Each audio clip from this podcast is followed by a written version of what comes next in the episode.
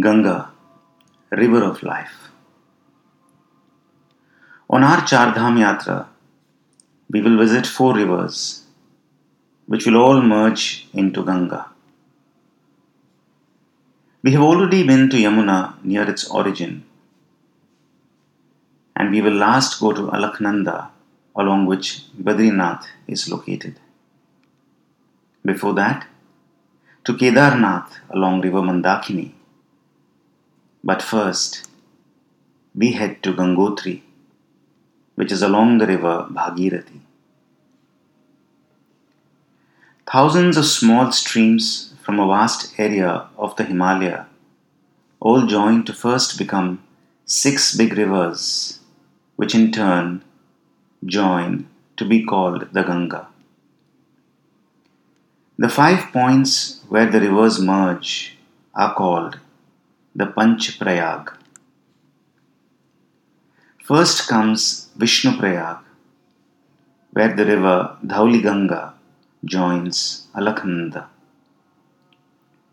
Then comes Nand Prayag, where Nandakini joins Alaknanda. Further down, at Karna Prayag, Alaknanda is joined by river Pindar, which comes from around the highest peak in this area Nanda Devi. Then at Rudraprayag, Mandakini river joins Alaknanda. Finally, at Devprayag, Bhagirathi joins Alaknanda to be called Ganga, which will then flow towards Rishikesh. We will go along Devprayag on our way to Rishikesh, and we can see how two very different looking rivers join to become the Ganga. It is a beautiful view from the top. The locals say that Bhagirathi and Alaknanda are like the Sas Bahu. Bhagirathi, blue in color, comes roaring down at great speed, while Alaknanda, with so many rivers already merged in her, comes down more peacefully till they both meet. Each of these places are considered very powerful in their own ways, but among all the places, the area of Gangotri and nearby Gomukh are considered especially sacred.